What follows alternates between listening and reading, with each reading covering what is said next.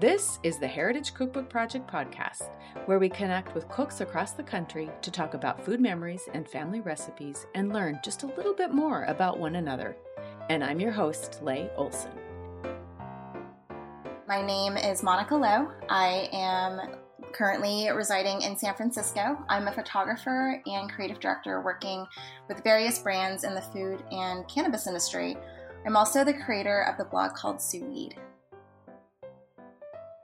In my chat with photographer and culinary cannabis chef Monica Lo about medicated spicy Sichuan wontons, I learned how what's packed in a lunchbox can inspire pride in a culture, where the first recorded medical cannabis use originated, and that your nose knows. What was your first memory of being in the kitchen? My first memory of being in the kitchen, uh, my parents cooked a lot growing up and we always made dumplings uh, once a week and we would freeze them. So we would have snacks to have after school.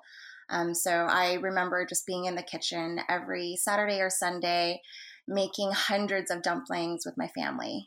My mom would often make the, the dough by hand uh, so um, we would get messy and uh, we would decide whoever made the best dumplings. What does a perfect dumpling look like well, my mom likes the perfect pleats. Um, so that's what I do these days. But back then, we would try to make all sorts of creatures, um, um, weird shapes. Uh, but when you boil them up, it just kind of looks like a mush. So the pleated ones always came out the best. Mom always won. Of course she did. And how did your folks end up in Texas? Um, they both immigrated to attend college in, in Dallas. Um, I was born in Texas, so I'm a second generation Asian American. Um, but it was not an easy childhood. There were a lot of learning curves. Um, my lunchbox didn't quite look like everybody else's, but um, sometimes it would be a packet of you know seaweed to go with the rice, and you know kids would be like, "That's super gross," but that's okay. Um, you know, we kind of owned it. Like we liked our food, it tasted delicious, um, and and we were proud of that. It sounds like there were a lot of traditional and cultural heritage that informed and inspired your view on food. Can you share a little bit more? I pull a lot of Taiwanese and Chinese influences from my parents. There's this part of me that's yearning to learn more about the ingredients and um, just the techniques uh, that my family and my ancestors have passed down. My mom has been a huge inspiration, and her her food has been so healing. Um, she's also got this extensive knowledge of herbal medicines. So in a way, I feel like what I'm doing with Sous is an evolution of her methodology using uh, cannabis and food to heal. Um, and learning about all these other herbal medicines i you know have been talking to my mom a lot um, just getting recipes from her recipes from our family in taiwan um, translating them and using them in my day-to-day cooking. Heritage preservation is pretty important to me these days. I want that deeper sense of identity and a stronger bond to my ancestry and I see the importance now in safeguarding some of these traditions and the flavors that I've inherited, especially as I get older and my parents as well. You mentioned in an article that you had written that the Asians have this historical connection to the cannabis plant, which is something that you um, have have really embraced in your cooking. I learned that the first recorded medical cannabis use came from China and hemp was first discovered in what is now modern day Taiwan. So this was all pretty exciting to me. Um, cannabis was used to make ointments and teas to treat various diseases.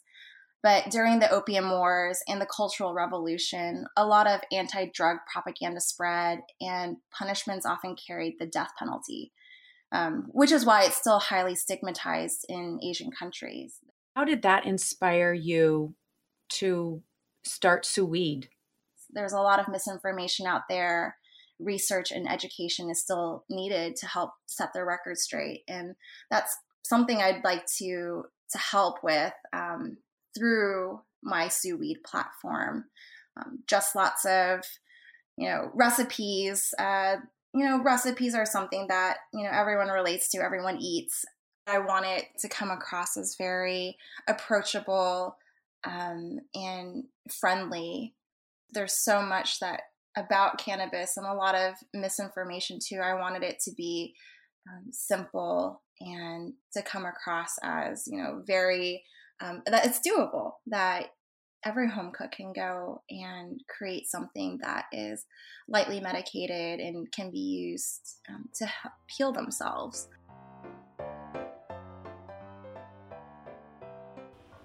Coming up after the break, cooking underwater, heritage preservation, and why a second generation Taiwanese American has Sichuan wontons in her family history. This episode of the Heritage Cookbook Project podcast is supported by Bob's Red Mill. When you're making those treasured family recipes, don't leave the quality of your ingredients to chance. Visit bobsredmill.com to find out more about this employee owned company, their products, and how you can fill your pantry with them. With their products, not their employees. And now, back to Monica and the medicated spicy Sichuan wontons the rest of my family is from Taiwan and we identify as Taiwanese, but my grandfather was born in the Sichuan province of China, which is why I probably love spicy food so much. Um, and the recipe is Sichuan wontons, and they're stuffed with minced pork and Chinese chives that are drenched in a spicy red chili oil that I've infused with cannabis using the sous vide method. Can you talk about a little bit about uh, sous vide? Yeah. Sous vide refers to the process of placing your food in an airtight bag and cooking underwater at a precise temperature. So it's perfect for infusing cannabis into an oil or a fat base. Since the cannabis and the oil are sealed in a bag together, there's no smell and there's no need to babysit a stovetop or a crock pot. Um, and with that oil base, you can make all sorts of things. You can include that into all of your recipes. Um, and for this instance, into the red chili oil that goes all over the wontons. And then when you're infusing in the oil, you're getting both the CBD and the THC in that oil. Is that right? Yes, you'll have CBD and THC. I'll use a CBD heavy strain um, for my CBD based um, infusions, and THC, same thing. It's pretty important to have lab tested cannabis. So you know exactly the percentages of the cannabinoids that you have, and um, that that way you'll know when you infuse into the oils what you're going to get and the effects that you're going to get. When you're making a recipe, how do you choose either the THC heavy or the CBD heavy strain?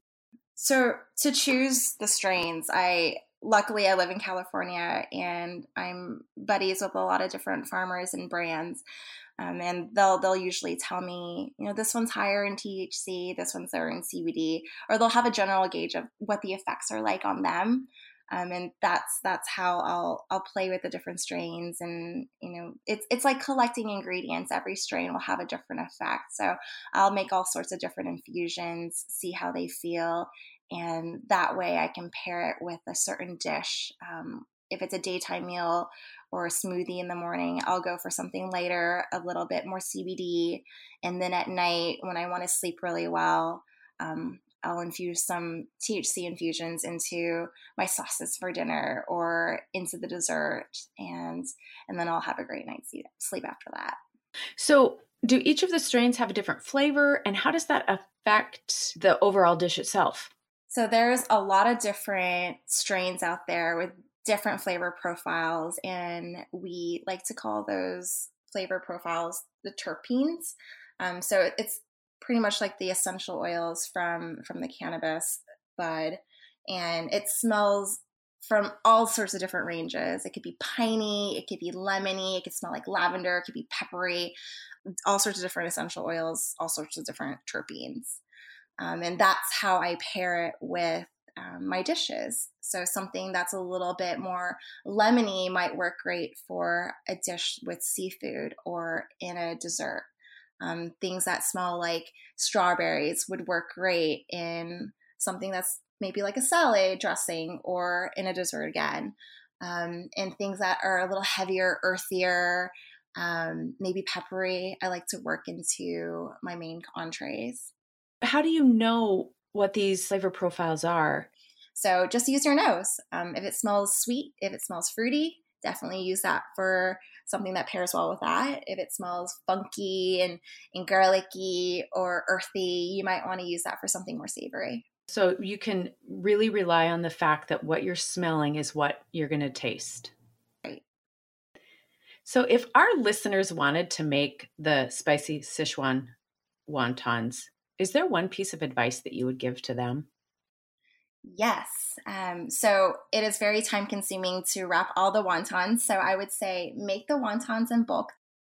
Make the the the base first, which is the the meat, uh, the ground pork and Chinese chives. There's um, garlic in there as well, and some extra seasonings. And then you fold it up um, into little wontons. I I just get the pre made dough these days. I I just don't have the time to make dough like my mom did.